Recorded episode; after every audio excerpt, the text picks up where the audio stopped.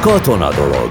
Bevetés, kiképzés, toborzás, önkéntes szolgálat. Földön, vízen vagy levegőben. Minden, ami a Magyar Honvédség életében fontos. Katona dolog. A stúdióban Vogyarák Anikó. Vendégem Bozó Tibor vezérőrnagy, a Magyar Honvédség tartalékképző és támogató parancsnokság parancsnoka. Köszöntöm Önt. Kezi csókolom, kedves Anikó, tisztelettel köszöntöm a, hallgatók, a hallgatókat. És már a nem rövid titulusban szerintem elárultam a mai adásunk témáját, hiszen a tartalékosokról fogunk beszélni, és kezdjük onnan, hogy egy összképet ad nekünk, hogyha megkérhetem. Összesen egyébként jelenleg Magyarországon hány tartalékos van, és mi az ő feladatuk? Hát 11, több mint 11 ezer tartalékosunk van. Nagyon-nagyon boldogok vagyunk, és Anikó tetszett mondani, hogy egy kicsit beszélgessünk a, erről a tartalékos rendszerről, a, a, a, ennek a felépítéséről. Hát én úgy kezdem, hogy mit, mindennek van egy történelmi háttere. És nem akarok nagyon-nagyon visszamenni a, a történelembe, de el kell mennünk egészen 2004. november első hetéig, amikor is az utolsó sorkatona, aki kötelező sorgal, sorkatonai szolgatot teljesített, leszerelt. És ezzel tulajdonképpen párhuzamosan nem fejlődött tovább a tartalékos rendszer. És elértük azt, hogy hat évvel később, amikor mondjuk a vörösiszap katasztrófa, minnyáján emlékszünk rá, hogy 2010. október 4-én történt ez a szörnyű tragédia, a, akkor regnáló miniszter úr megkérdezte, hogy hát a Magyar Honvédségnek most mennyi tartalékos van? Hát bizony 17 fő tartalékosunk volt, és ö, ö, egy kis ö, anekdóta, hogy 17 ezer? Nem, csak 17.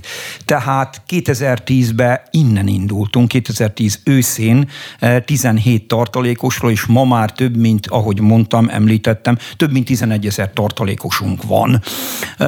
És történelmi háttérhez tartozik az, hogy először a 2011. január 1-én az önkéntes védelmi tartalékosok léptek be a mi rendszerünkbe, és nagyon-nagyon fontos hangsúlyozni az, hogy önkéntesek hiszen uh, már régen teljesítek katonai szolgálatot, és én még dolgoztam olyan tartalékosokkal, akik kötelező tartalékos szolgálatot teljesítettek, és hát bizony nem voltak motiváltak. No igen, azért ehhez hozzátartozik, hogy akkor előtte ez pont egy ilyen átmeneti időszak volt, hiszen volt egy kötelező sorkatonai szolgálat, amiből kellett váltani és kialakítani ezt a tartalékos önkéntes, ahogy ön is hangsúlyozta, szolgálatot akkor milyen volt a toborzás, hogy lehetett önkéntes alapon toborozni, és most ahhoz képest hol tartunk, mennyire lehet kedvelt ez a szakma?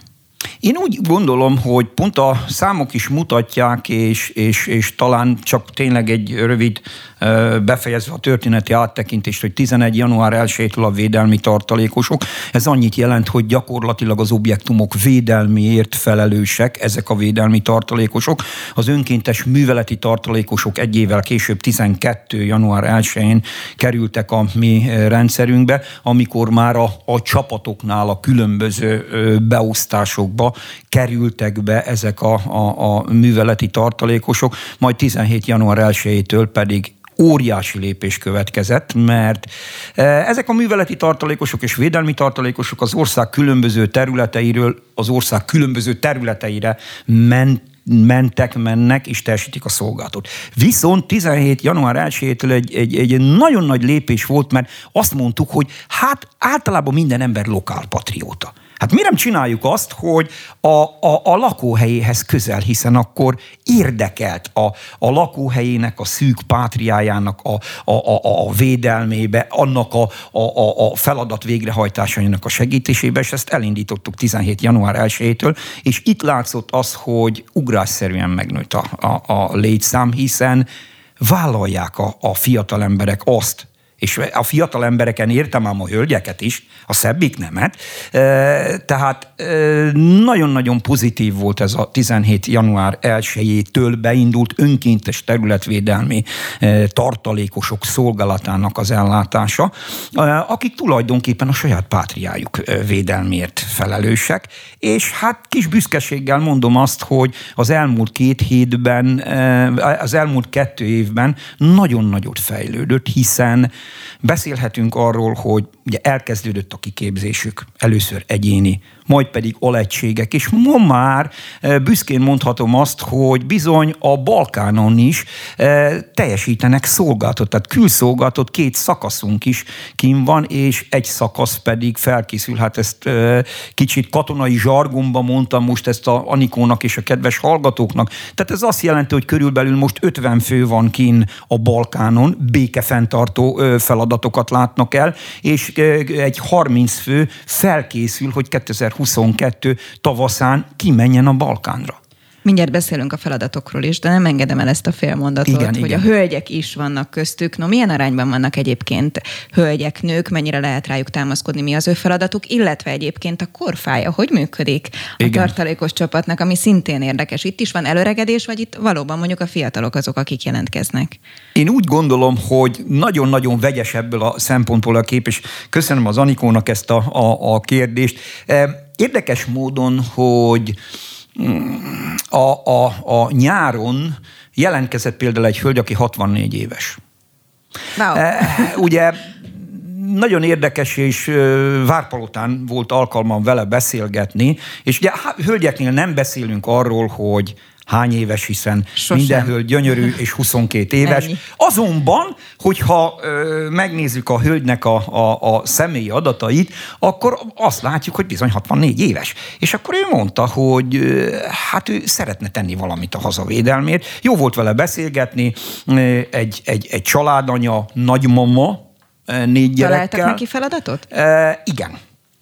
Igen, végrehajtotta az alapkiképzést a, a hölgy, és szeretne a honvédelmében a területvédelmi dolgokra, tehát funkción vagy fókuszálni, hiszen ott lakik Várpalota környékén, egy kis faluban, és a számomra lenyűgöző volt, hiszen 64 éves. Vannak nagyon fiatalok.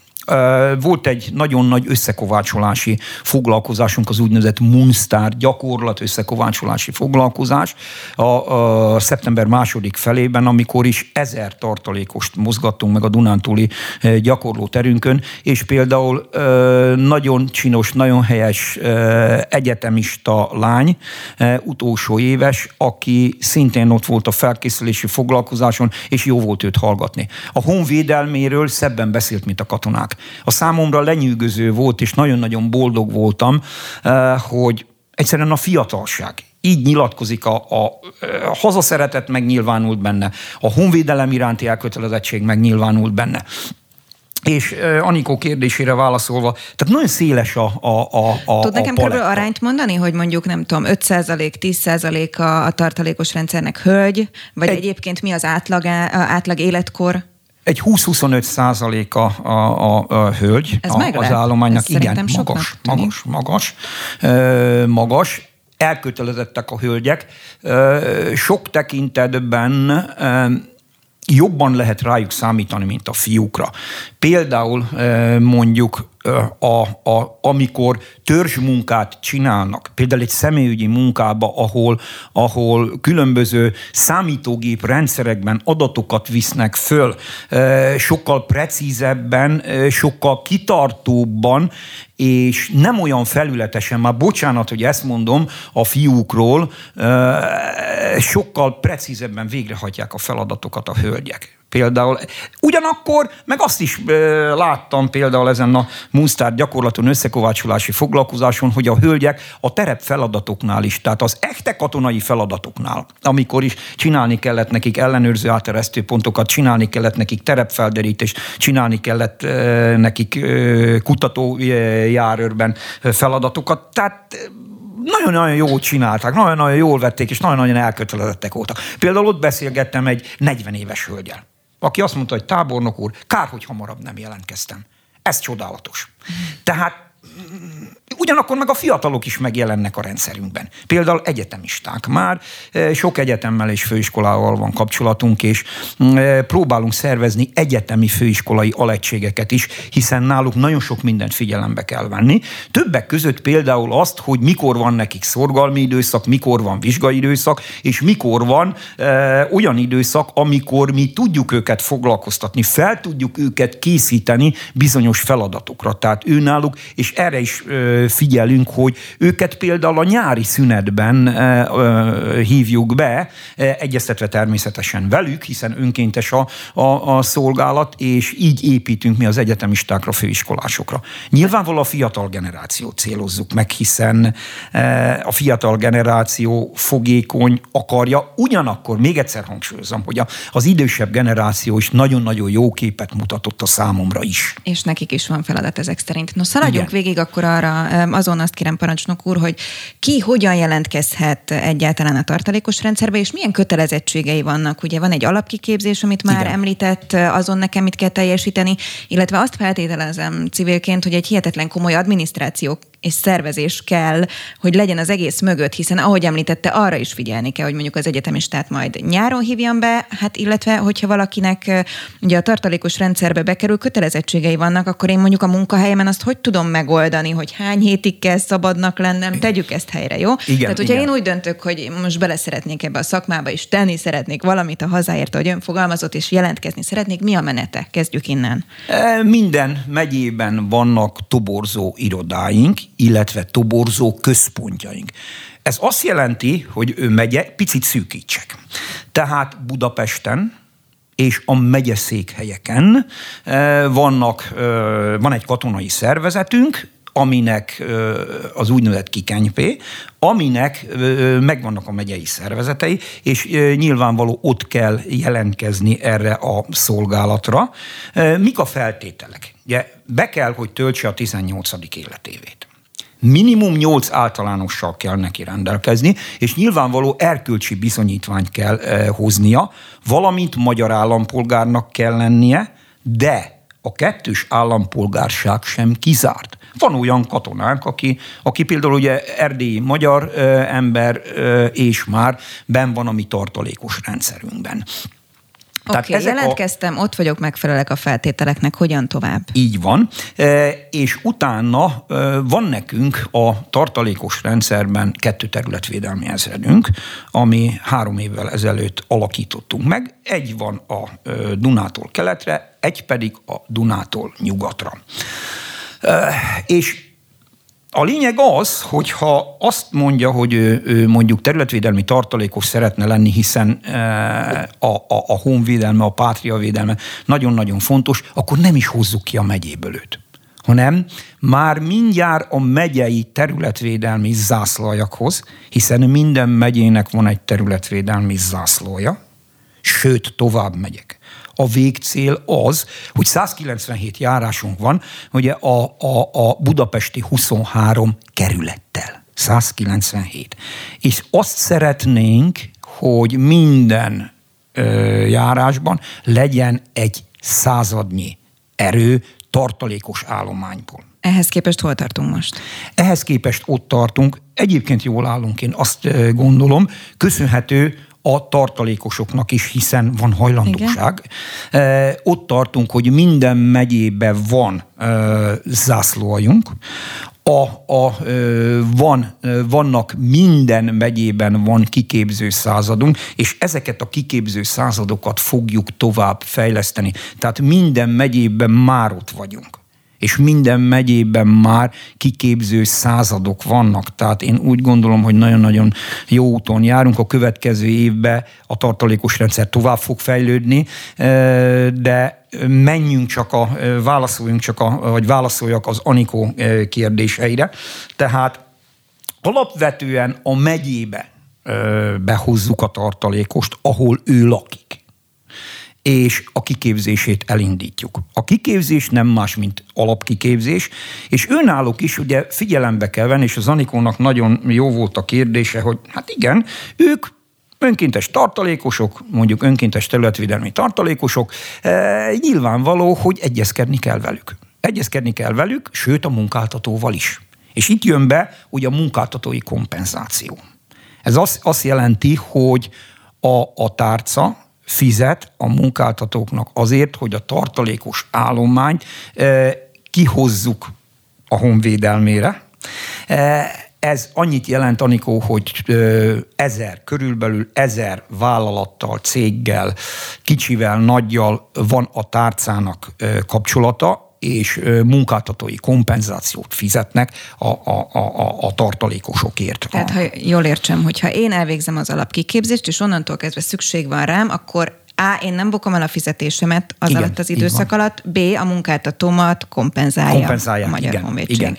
Említett, hogy most már megyei szinten jelen vannak. Mennyire egységes az elosztás? Van-e olyan, hogy mondjuk, most mondok valamit, Békés megyében túljelentkezés van egyébként, ott hogy nagyon sok tartalékoson van, és mondjuk Vas megyében viszont egy sincs, mert mindenki megy külföldre dolgozni. Hogy állunk? Igen, nagyon, Anikó, tökéletesen tetszik látni, hiszen Jelentkezzek? Itt, itt Magyarországon, igen, igen, tessék jelentkezni. e, igen, e, az az igazság, hogy azt látjuk, hogy nem minden megyébe, 19 megyénk, Budapest fővárosunk, Budapesten ugye két zászlóanyi e, erő van, két területvédelmi zászlójunk van, és ezért van 21 e, ebből. Nyilvánvaló, hogy vannak olyan megyék, ahol nagy a hajlandóság. Például mondjuk Nógrád megye nagy hajlandóságban, viszont az ország nyugati részén éppen a, a, a ön által említett ok miatt nyilvánvaló, hogy ott a, a, a munkanélküliség nem olyan magas számú, ezért ott kevesebben jelentkeznek. Tehát a területi elosztás az nem arányos. Ez az érem egyik oldala. Az érem másik oldala azt látjuk, hogy katonai alakulat tíz megyében van és ez nem zárja ki azt, amit én mondtam, hogy mi minden megyeszékhelyen ott vagyunk, de azok alrendszerek, tehát nem önálló katonai szervezetben vagyunk ott mi minden megyébe, hanem önálló katonai szervezetünk tíz megyébe van, és nyilvánvaló ott könnyebb az infrastruktúrális kiképzési hátterét megteremteni, ahol van egy élő katonai alakulatunk. Mint például mondjuk Tatán. Komárom-Esztergom megye. Tehát ott van katonai alakulatunk, sőt nagy katonai alakulatunk, könnyebb a tartalékosokat mozgatni, könnyebb őket kivinni a lőtére, könnyebb őket kivinni a gyakorlótére, hiszen élő katonai szervezetünk van. E, a, a másik nagy kihívás az, hogy azokban a megyékben megteremtjük, és már részben megteremtettük a feltételeit annak, hogy a, a, a kiképzés tudjon folyni, hiszen ott is kell, hát például alapkiképzésre kezdenek. Miért éri meg azon túl, hogy nyilván, hogyha valaki jelentkezik, az valami fajta hivatástudatot feltételez. De miért érheti meg még a rendszerbe bekerülni? Gondolok itt arra, hogy ha jól emlékszem, ezzel kapcsolatban volt pont így, a, ha már az egyetemistákat említettük a felvételi kapcsán bejelentése a miniszter úrnak, hogy egyébként pluszpont járhat Igen. A, azért, hogyha valaki a tartalékos rendszer része. Ez például egy olyan, ami ösztönző lehet. Soroljuk fel, hogy egyébként nekem jár bármilyen juttatás azért, Igen. mert én tartalékos vagyok tehát Igen. ezeket egy picit foglaljuk össze röviden. Természetesen, és talán mm, azzal kezdem, amit Anikó mondott, aztán egy kicsit majd a speciális önkéntes területvédelmi tartalékosokról is kell beszélnem, hiszen itt a tárca, a miniszter úr segítőkezet nyújtott azoknak, akik elvesztették a munkájukat, mondjuk emiatt a szörnyű Covid járvány miatt. E, tehát a, a, a egyetemisták most 9. hó 15-től, tehát ez évben, 9. hó 15-től elindítottuk az úgynevezett ÖKS-t, de beszéljek csak normálisan, és ne e, műszavakkal, meg e, rövidítésekkel. E, önkéntes katonai szolgálat, ugye rövidítve ÖKS. E, a miniszter úr elindította ezt a, a programot, a tárca e, elindította ezt a programot, még egyszer mondom, 9. hó 15-ével, jelenleg 400-an vannak. Ennyi is volt a cél, ugye a miniszter úr így hirdette meg, hogy 400 fiatalt várunk, akik nem sikerült, hogy bekerüljenek az egyetemre és, és Tudom, hogy komoly túljelentkezés És komoly volt. túljelentkezésünk, komoly túljelentkezésünk volt, kétszeres túljelentkezésünk is volt.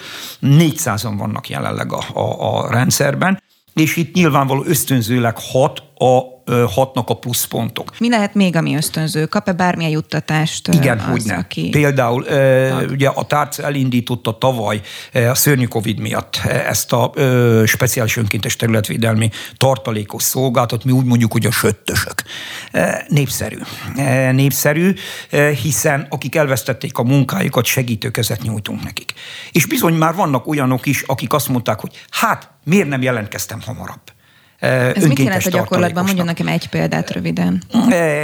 Tehát azt jelenti, hogy ezek az ember, ezekkel az emberekkel fél, évig, fél évre kötünk szerződést, majd még egy fél évre lehet kötni, és, és ugye a, propagáltuk is, hogy ugye a minimálbért kapják, ugyanakkor ez egy segítség ebben az átmeneti időszakban, és itt a cél, hogy ha újból föléled a munkahelyük, már bocsánatot kérek ezért a furcsa szóhasználatért, akkor ők, ők ki tudnak lépni a rendszerből. Viszont vannak olyanok, akik megragadtak a mi rendszerünkben, és most ezt a megragadt szót természetesen idézőjelbe teszem, és én azt mondom, hogy örülünk neki, hogy megragadtak, hiszen ő belőlük is lehet szerződéses katona, hiszen megcsinálták az alapkiképzést, akkor már eh, átmehetnek szerződéses állományba, és a tartalékos állományjal ez is az egyik célunk, hogy bizony a, a haderőnek is nyerünk, szerződéses katonát első lépcsőben, majd második lépcsőben pedig hivatásos katonát, mert ilyet is lehet ö, tennünk. És természetesen a juttatásoknál még. Bizony ö, a, a önkéntes tartalékos katona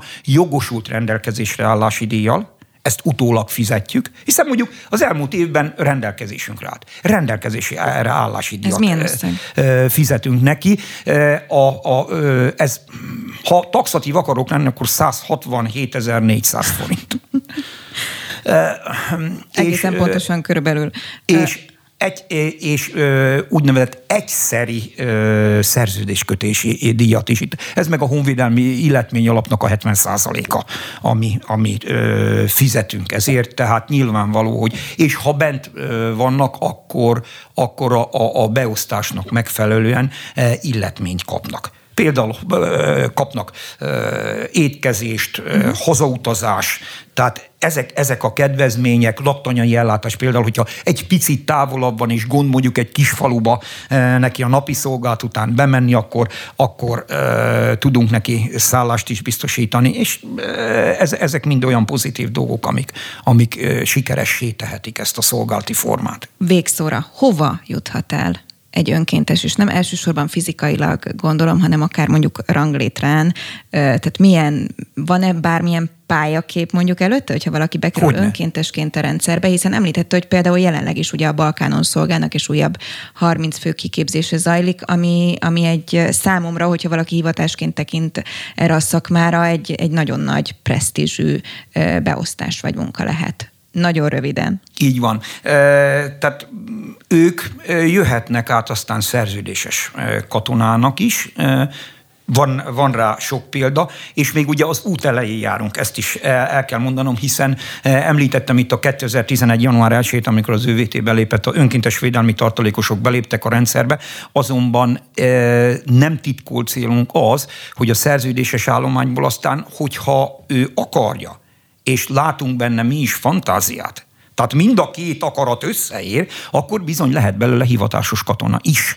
Tehát ilyen pályaképpel akár... Uh... Mi az álma, parancsnok úr? Hány százaléka legyen az önkénteseknek idővel? Jelenleg egyébként van-e esélyre, vagy van-e ilyen példa, és mi lenne az ön álma? Még az út elején járunk, már van példa arra, hogy szerződéses állományba átjöttek önkéntes tartalékosok. Tehát ezt már csináljuk, és ez is a, a, a, az elképzelés, hiszen jövőre területvédelmi ezredparancsnokságok ö, megalakítása lesz az egyik nagyon nagy célunk. Pont amiről beszéltem, Anikó, hogy a területvédelmi elv alapján is bizony nem titkolt célunk, sőt, ezt szeretnénk, hogy a, a, az önkéntes tartalékosokból, akik akarják, és látunk benne fantáziát, viszont jöjjenek csak szerződésesnek első lépcsőbe. Még nem vagyunk ott, hogy emeljük őket majd hivatásos állományba, de ez is el fog jönni nagyon-nagyon hamarosan. És a százalékot kérdezte, nagyon nehéz erre válaszolni, hiszen önkéntesség alapján működik, de én úgy gondolom, hogy aki ezt akarja, nagyon-nagyon szívesen látjuk őket ebbe a, a rendszerbe, mert úgy gondolom, hogy a hazavédelme az mindenkinek nagyon-nagyon fontos. Legyen ez most a végszavunk, és én várom vissza, hogy folytassuk majd ezt a beszélgetést. Bozó Tibor vezérőrnagy, a Magyar Honvédség tartalék tartalékképző és támogató parancsnokság parancsnoka volt a katonadolog vendége. Köszönöm.